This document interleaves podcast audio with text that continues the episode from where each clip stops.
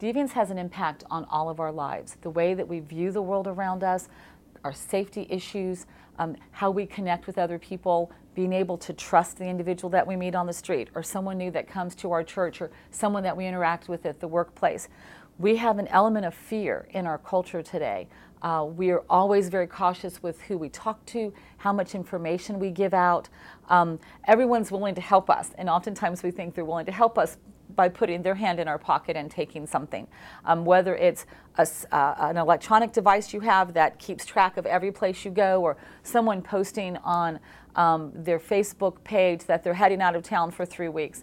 We realize that by giving out too much information, by putting ourselves in dangerous situations, we can be harmed because the world is full of people who choose to not play by the rules. When we look at different sociological theories, um, we talk about uh, functional analysis. We have law enforcement, and their function is to keep people obeying the rules uh, we will have people that organize and run gangs. And in their sense, their function is to teach or train people to break or push the rules. Um, you'll have someone that may choose to go to Las Vegas and see the shows, and you have someone else that goes to Las Vegas and chooses to gamble. Um, of the people choosing to gamble, you have some that say they're going for fun, and you have others that are trying to figure out how to push the limits, break the rules, and maybe get by with something. Uh, so when we look at deviance um, and the impact it has, there's so many aspects to think about. The law enforcement system, the court system, um, people whose jobs depend on people breaking the rule or they wouldn't be employed.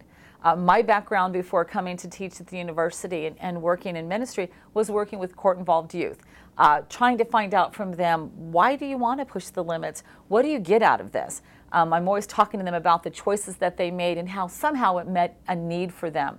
And sometimes it was the family. The family would teach them how to maybe steal or how to be dishonest. And it was more natural for them to look you in the eye and lie to you than to just come clean and, and take ownership of their bad behaviors. Um, one client I worked with uh, wanted uh, to hang out with friends over the weekend. One of the friends had lots of money. They were going to go get a hotel room. There was underage drinking. There was um, uh, drugs and other things. And when I heard about it and I contacted the mom, the mom's like, nope, my child was here with me all weekend long. I don't know where you got that information. And I had to rally the troops, get everybody together, and talk to them to finally get both the youth and the parents to confess that, yeah, they really wanted a weekend out and they knew that with my facility that was against the rules, but nothing really bad happened. Well, the parents weren't even sure what really could have happened. They wanted to do their thing and they wanted the kids to do their thing and they kind of wanted to leave me out. Didn't have hurt feelings. I was fine with that. But then when I'm saying to the parent, on the other side, when you don't want them to steal and you don't want them to cheat and you don't want them to sneak out in the middle of the night, but you're reinforcing when it suits me and stealing helps bring something into the house, or I have a guy over and I don't want you around here, those behaviors are okay. So, one aspect of deviance is what may look bad for one society or culture may be fine for another. Um, in our in our culture or community today, there's that the slogan: "If an older woman dates a younger man, she's a cougar." Now, years gone by, if an older woman was single, she would be considered an old maid culture has kind of glamorized that. But then I say, if an older man wants to be with, sleep with, or date a younger girl or younger woman, what do we call that? And the class will go, a pedophile. And I'll be, yeah, because those behaviors, we have defined them down as what is or isn't acceptable. Um, the chapter talks about taboo. It talks about those things that we think are rules that we should choose to um, live by and abide by. And if you choose not to live by that, how it can smack you in the face. We have all kinds of reality television programs now where people get on there and confess their deepest, darkest sins, and they end up yelling, fighting, screaming, punching each other, throwing chairs. And some groups call that entertainment. Um, but from that perspective, they get on those shows because they push the limits. They don't follow the rules. Um, and people that are kind of oppressed or who don't want to ever act out on those kind of situations watch the other people because they kind of live vicariously through that thought. Uh, my background working with court involved youth took me into some pretty dark circles and some pretty dark groups of people. But I always had in mind that many of those individuals I was interacting with probably had a child or maybe even themselves had been in a program like mine, had been hurt, helped and not hurt, had been supported through their issues and had been able to um, find some uh, some some acceptance and some healing from you know the services they got.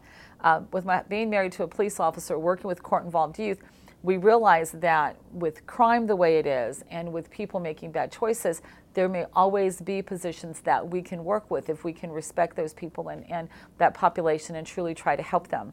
And I can remember one of my clients going, If we all got better, you wouldn't have a job. And I laughed and said, You know what? I'm okay with that because there's about 20 other things that I can do that have nothing to do with working with court involved youth. And she was like, ah, Okay, then. You know, I don't want to see kids on a negative path in life. We want to re socialize them, we want to help them gain some understanding of themselves. What are their motivations? Um, a depth or development of character to be able to make different choices. But, and I keep always using um, the word socialization, but if we are taught that it is normal to break the rules and someone comes along and says, don't break the rules, we can either accept that new normal or we can fight it. Um, and so we have the court system, we have corrections. My background is working with teenagers that found themselves in juvenile hall. We call it the detention center.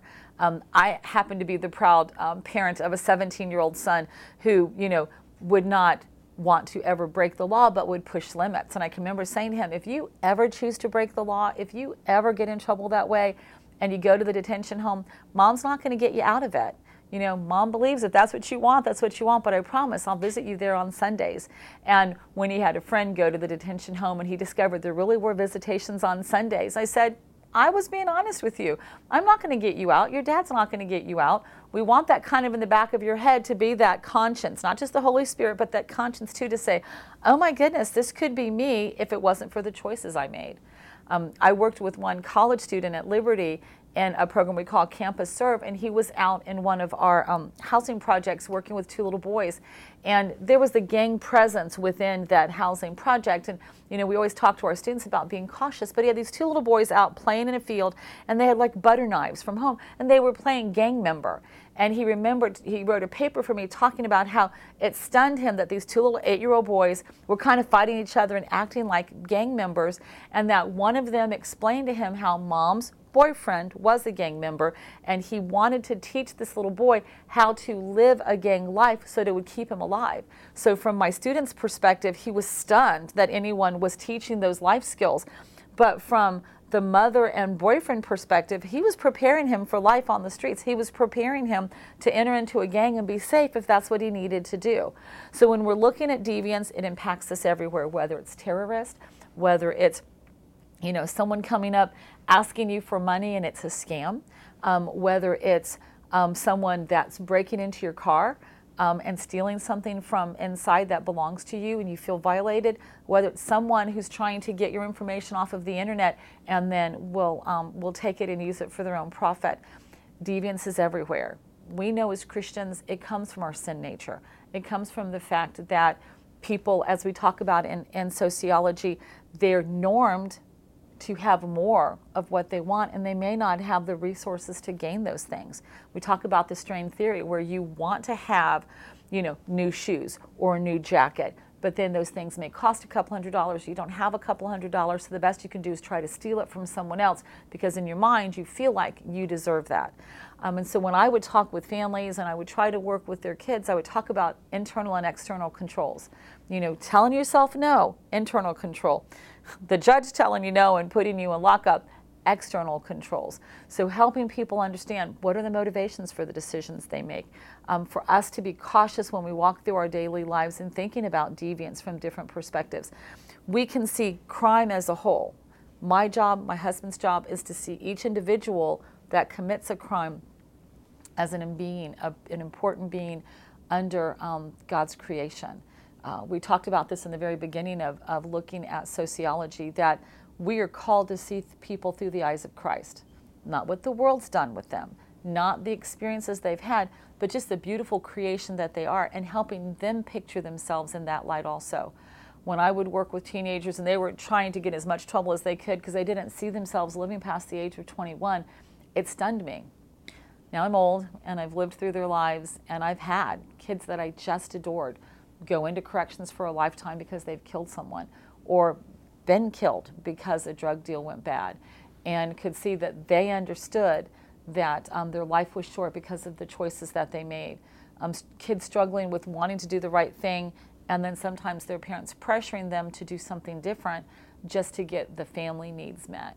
So deviance has a significant impact on us. We have to get up daily and make decisions for safety, make decisions to respect others and their property, um, to conduct ourselves in a way that both brings honor and glory to the Lord, but also that we can feel good about the choices we make.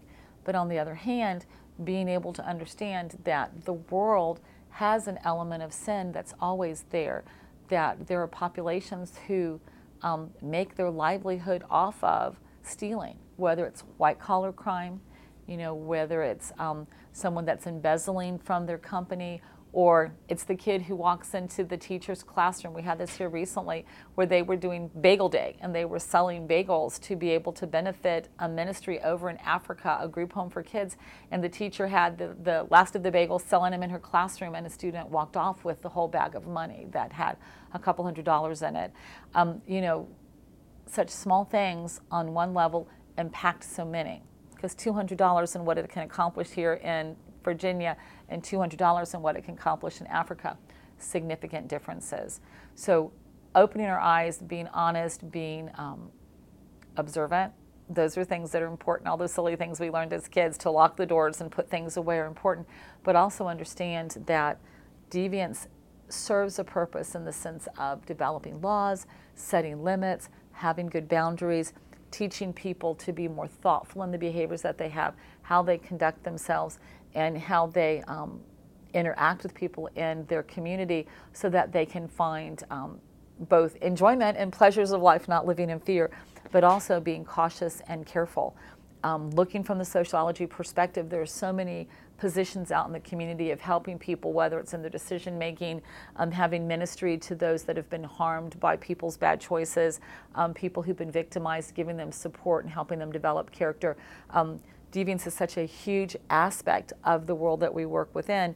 And every individual in Christian ministry know that they have to reach beyond themselves to love other people, to see them through God's eyes, and to show them the kindness um, that only God can give us in our hearts to help those people who make bad decisions um, change the way they live their lives, how they conduct themselves, and to um, develop a stronger and better character.